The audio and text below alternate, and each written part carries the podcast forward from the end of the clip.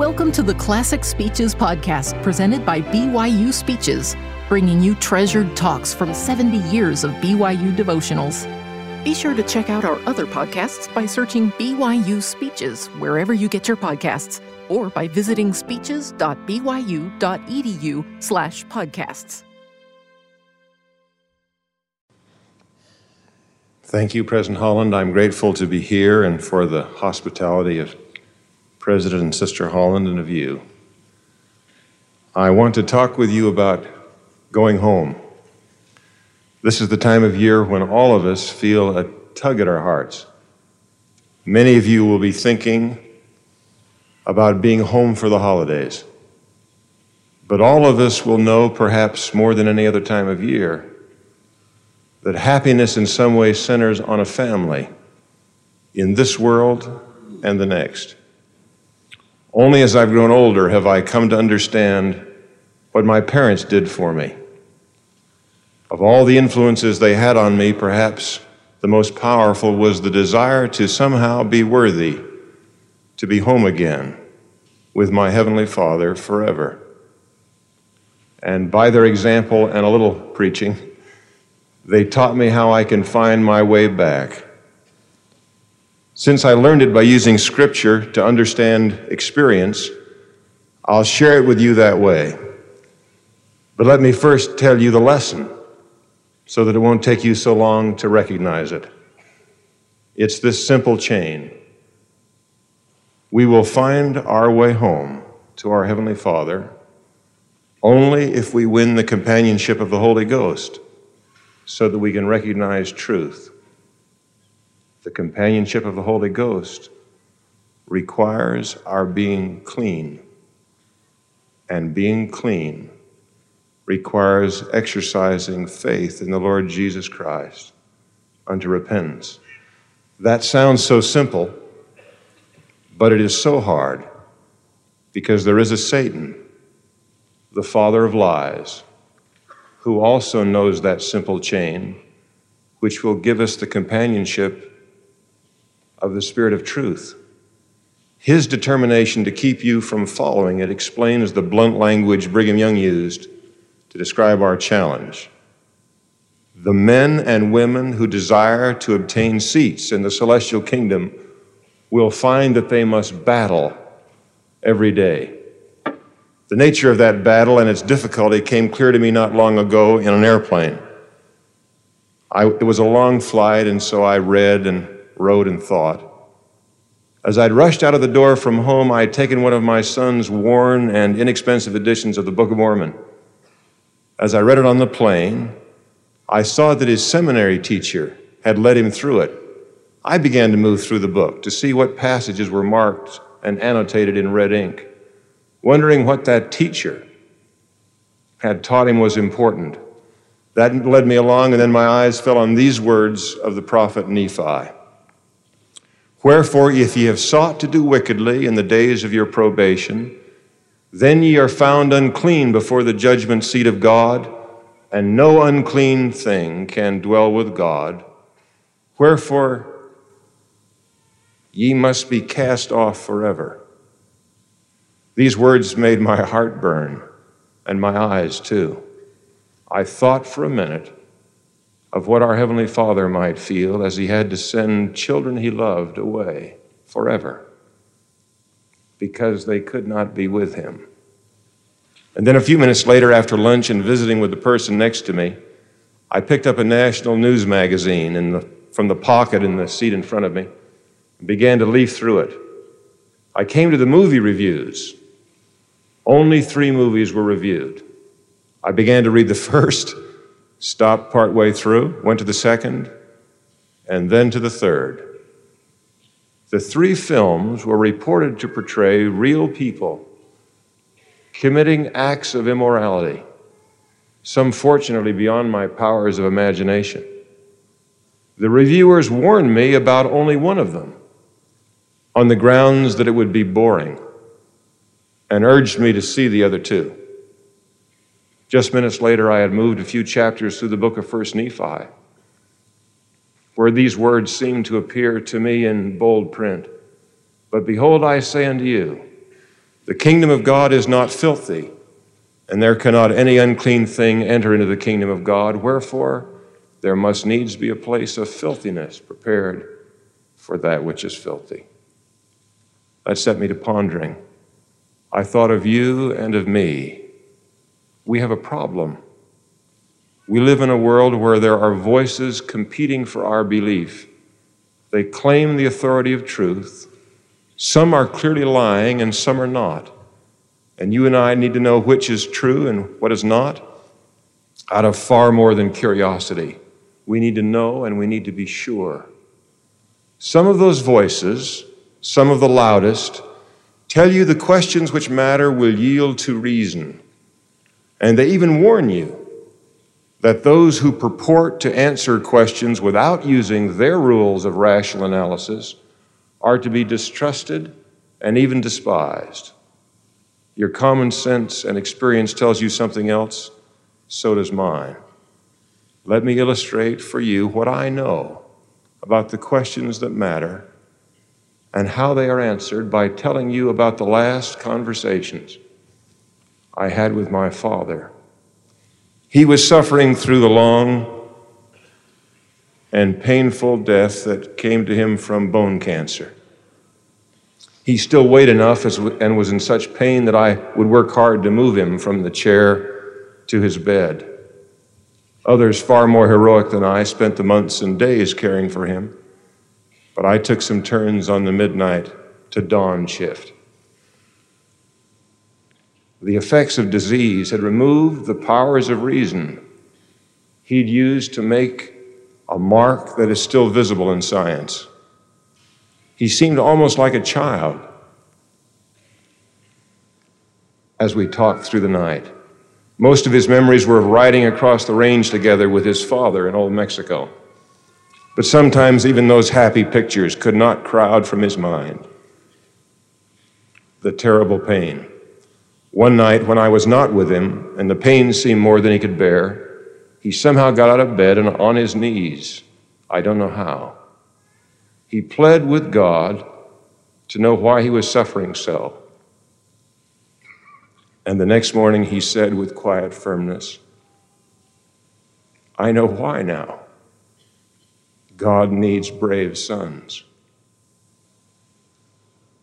Now, when someone tells you the questions that matter yield only to some rational analysis. Remember that the stunning achievements of reason over the 300 years past have sprung from what is called the scientific method. I hope you'll also remember, as I will, the scientist, Henry Eyring, on his knees, when the questions that really mattered yielded to the method he'd learned as a little boy at his mother's knee in Old Mexico. This was long before he took the train to Tucson and Berkeley and Madison, and then on to Berlin and Princeton. To use the scientific method to create theories that changed the scientific world. What he learned on his knees brought him peace and changed my life. It only changed my life, and hearing it today will only change yours if you know that the answer to his prayer was true. And you can only know that the way he did and the way I do by the gentle voice of the Holy Ghost speaking to your heart. God has blessed us with sure guides to truth. Some of us have been blessed with parents who knew where to find truth. But all of us can listen to the voice of a living prophet to whom God speaks the truth and asks that he tell us. The words of the prophet and the words of Scripture are the rod which Lehi saw would lead us to the tree of life. But many have heard those words and read them and still not known that they are true. The method of knowing truth requires that both he who speaks and he who hears be guided by the Holy Ghost. You and I can only know it as the truth if we can hear the Holy Spirit confirm and expand it in our own hearts. All of the methods of searching for the truth matter, but that is the one that you and I need most.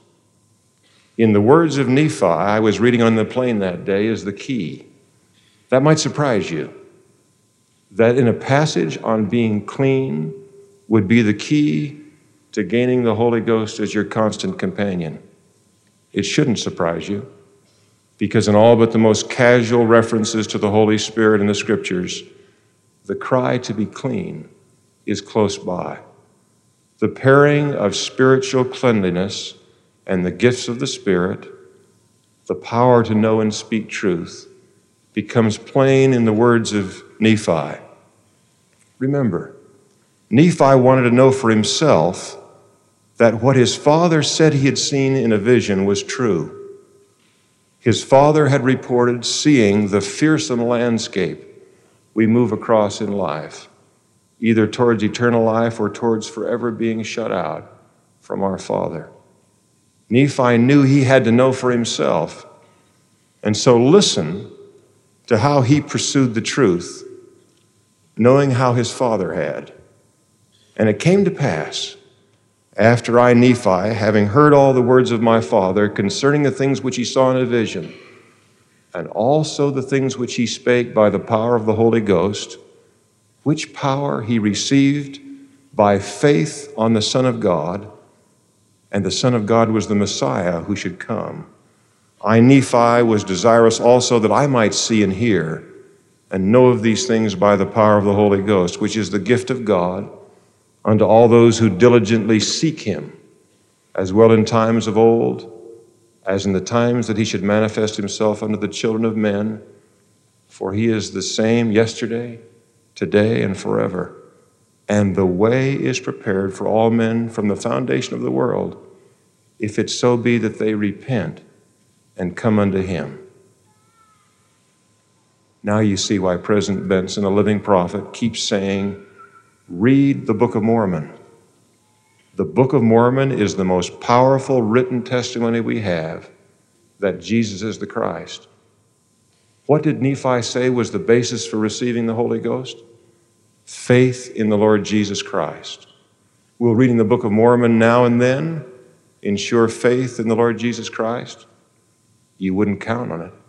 If you read Nephi carefully, he said, To all those who diligently seek him. Diligently surely means regularly, and it surely means pondering and praying. And the praying will surely include the fervent pleading to know the truth. Anything less would hardly be diligent, and anything less will not be enough for you and me. That diligence will allow faith to grow, and then will come a desire to repent and a confidence that forgiveness is possible. Real repentance requires as diligent a pursuit as real faith.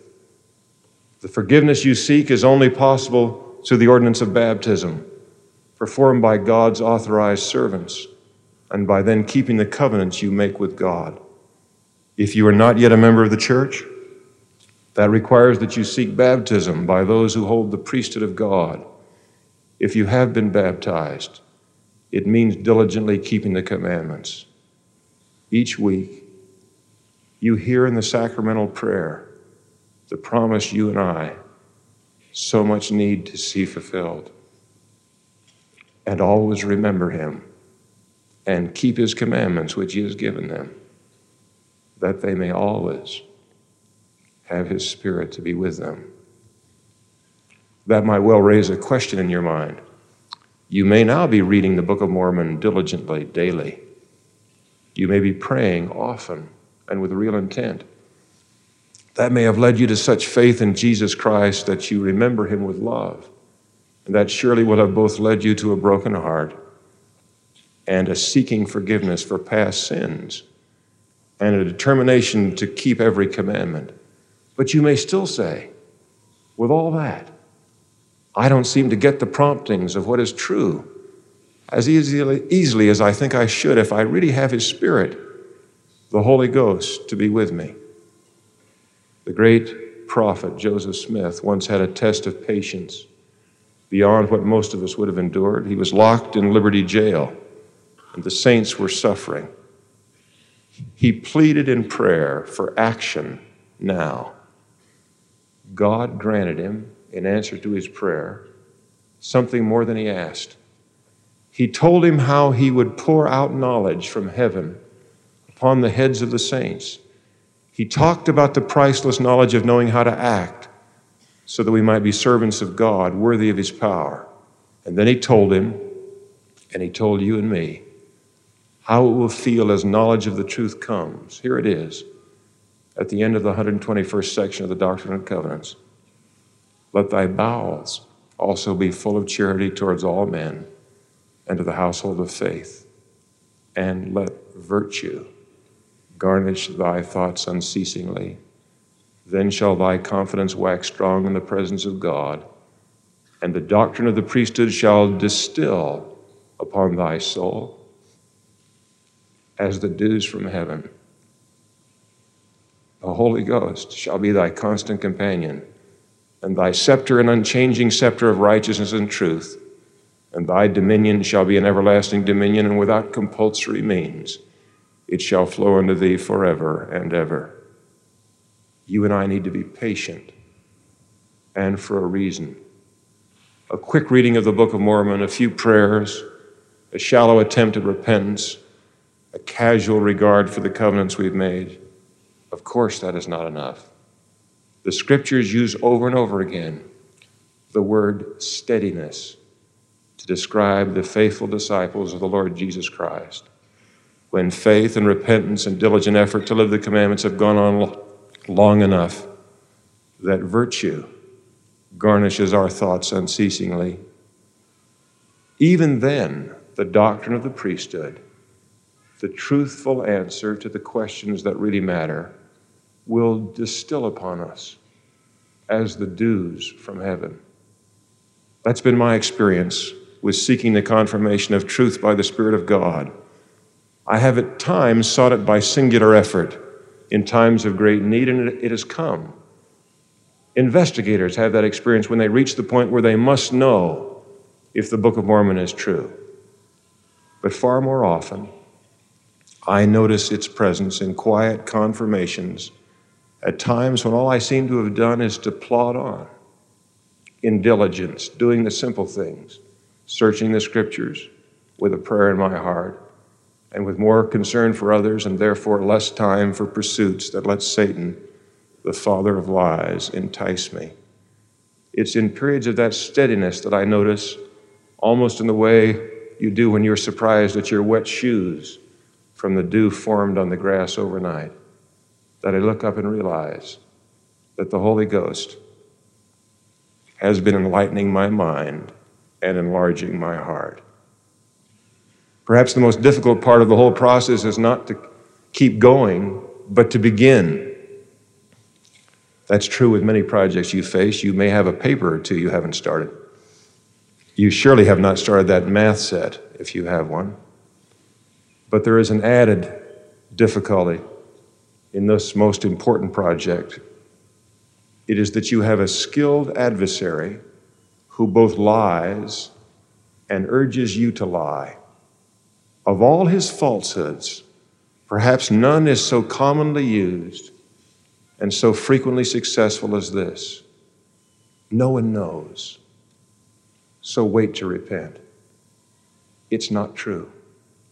First of all, you know. That almost invariably means that the price you must pay to procrastinate repentance is to lie. That lie may be that you take the sacrament when you know you are unworthy. It may be to live the lie of accepting the blessings of this university when you know that you have broken the pledge you made to it. You may be perfectly content to accept that deception on top of the effects of the sin itself, but you pay a price. Even a man who looked with the eyes of science could see that pain. Lewis Thomas seemed almost surprised when he wrote this about lie detectors and their implications. Here is what he said in the essay As I understand it, a human being cannot tell a lie, even a small one, without setting off a kind of smoke alarm somewhere deep in a dark lobule of the brain resulting in the sudden discharge of nerve impulses or the sudden outpouring of neurohormones of some sort or both.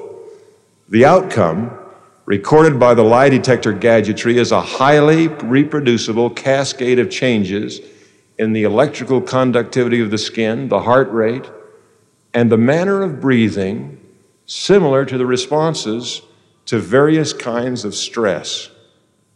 Lying, then, is stressful. Even when we do it for protection or relief or escape or profit or just for the pure pleasure of lying and getting away with it. It is a strain, distressing enough to cause the emission of signals to, to and from the central nervous system, warning that something has gone wrong. It is, in a pure physiological sense, an unnatural act. Oh, Dr. Lewis, it is unnatural in far more than a physiological sense. It is contrary to the nature of our spirits. You are a spirit child of God, a God of truth. Whatever stress your body feels from your choosing to lie, your spirit must be torn far more. The relief of that load by confessing and moving forward to full repentance will more than compensate for whatever unpleasant consequences being honest brings upon you. Perhaps even more important than recognizing that you know what you have done is to know that God knows. You can't be fooled into believing anything is hidden. The Savior taught us in 2nd Nephi, and woe unto them that seek deep to hide their counsel from the Lord, and their works are in the dark, and they say, Who seeth us? And who knoweth us? Behold, I will show unto them, saith the Lord of hosts, that I know all their works. For shall the work say of him that made it, He made me not? Or shall the thing framed say of him that framed it, He hath no understanding? And not only does our Heavenly Father see all we do, but He sees us with such eyes of love that Enoch, who saw God's reaction to sin in the time of Noah in a vision, asked of God in surprise, How is it that thou canst weep, knowing that thou art holy? And from all eternity to all eternity. And God explained that he saw the terrible, inescapable consequences of unrepented and unforgiven sins. He said this to Enoch, and the whole heavens shall weep over them, even all the workmanship of mine hands. Wherefore should not the heavens weep, seeing these shall suffer? God knows all we have done. And while He cannot look on sin with the least degree of allowance, He looks on us with compassion beyond our capacity to measure. When the scripture speaks of the whole heavens weeping, I think of another picture given to us by the prophet Joseph Smith. This is what he said The spirits of the just are blessed in their departure to the world of spirits, enveloped in flaming fire.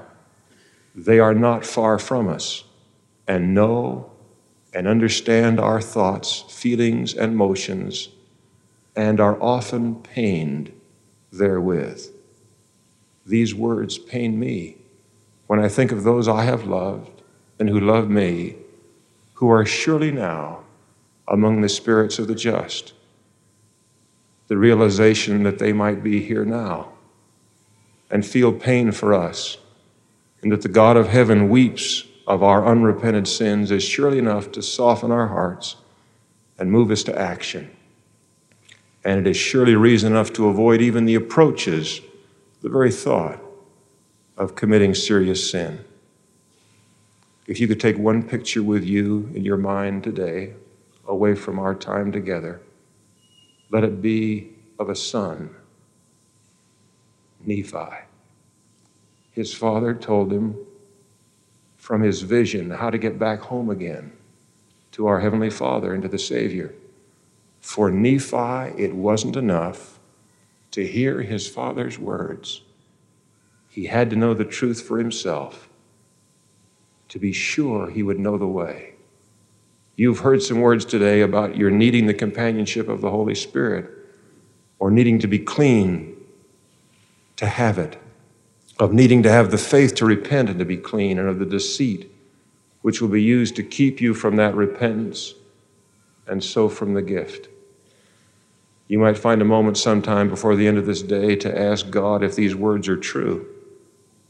You won't have a record of what I have said, so you might read them in the 18th through the 21st verses of the 10th chapter of 1st Nephi. You might even have a prayer in your heart now to know for yourself that they are true. As I read them, here's what Nephi taught you about the loving God who has provided a way for you to go home. For he is the same yesterday, today, and forever. And the way is prepared for all men from the foundation of the world, if it so be that they repent and come unto him.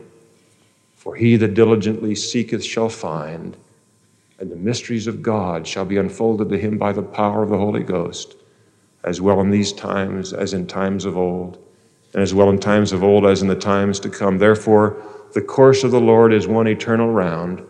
Therefore, remember, O man, for all thy doings thou shalt be brought into judgment. Wherefore, if ye have sought to do wickedly in the days of your probation, then ye are found unclean before the judgment seat of God, and no unclean thing can dwell with God. Wherefore, ye must be cast off forever and the Holy Ghost giveth authority that I should speak these things and deny them not. Could I now just give two bits of practical advice? If my promptings of the Holy Spirit are as I believe and feel they are, I have a sense that you really are trying and you really want the gift of the Holy Ghost, I would give you just these two suggestions. First of all, the Holy Ghost is and must be very sensitive. He can be easily offended. I've worried as I came to be with you here today that I might do nothing that would offend him. Let me give you a little advice the prophet Joseph Smith gave to the leaders of the church. Here's what he said here is another item. If you would assemble from time to time and proceed to discuss important questions and pass decisions upon the same and fail to note them down, by and by you will be driven to straits from which you will not be able to extricate yourselves, because you may be in a situation not to bring your faith to bear with sufficient perfection or power to obtain the desired information, or perhaps when neglecting to write these things when God had revealed them, not esteeming them of sufficient worth, the Spirit may withdraw, and God may be angry, and there is or was a vast knowledge of infinite importance which is now lost. I'm not sure that means you all should have been taking notes but it means that in your heart, at least, the attitude of writing down even the simplest things that may come from the Spirit will invite the Spirit back again. One other bit of advice we've been talking together about ourselves, how much we need, how much we must do, how we would be blessed if we had the companionship of the Holy Ghost. My own experience is this of all the times I have felt the promptings of the Spirit, they have come most forcefully and most surely when I was asking, Heavenly Father, I love someone. I know they have a need. Tell me what you would have me do for them. Let me remind you of a great man. His name was Mormon. He wrote this at a time when he was putting together what we now find in the Book of Mormon, and he couldn't understand why he'd been told to put certain things in and certain things not. He did this. He wrote these words And I do this speaking of this arranging of the book, for a wise purpose, for thus it whispereth me, according to the workings of the Spirit of the Lord which is in me. And now I do not know all things, but the Lord knoweth all things which are to come, wherefore he worketh in me to do according to his will. And then in just the very next verse, almost as if Mormon is telling us why it is that God is able to take him like a little child and lead him to do things that God does not explain to him the reasons for. Listen to what he writes in the very next verse. And my prayer to God is concerning my brethren, that they may once again come to the knowledge of God, yea, the redemption of Christ, and that they may once again be a delightsome people. Years ago, a wise father got a letter from his son in the mission field who said, uh, I can't get the feeling for this work. I'm discouraged. The father wrote back what you'd think would be too simple a suggestion. He wrote back and said, Forget yourself and go to work. My prayer is that in our desire to have the companionship of the Holy Spirit, we might forget ourselves and go to work. That we might truly seek the good of our Father's children. If with all our hearts we try to take His children home again, we'll be there too. I pray that we might live so that we might have the companionship of the Holy Spirit, that we all might go home again. In the name of Jesus Christ, amen. You've been listening to the Classic Speeches podcast presented by BYU Speeches. Please check out our other podcasts, including recent speeches, updated weekly with new talks given on BYU campus, as well as other speeches compilations on love and marriage, overcoming adversity, by study and by faith. Come follow me, the prophet Joseph Smith, and Jesus Christ, our Savior and Redeemer. Go to speeches.byu.edu and click on podcasts for more information. You can also find all BYU Speeches podcasts at your preferred podcast provider.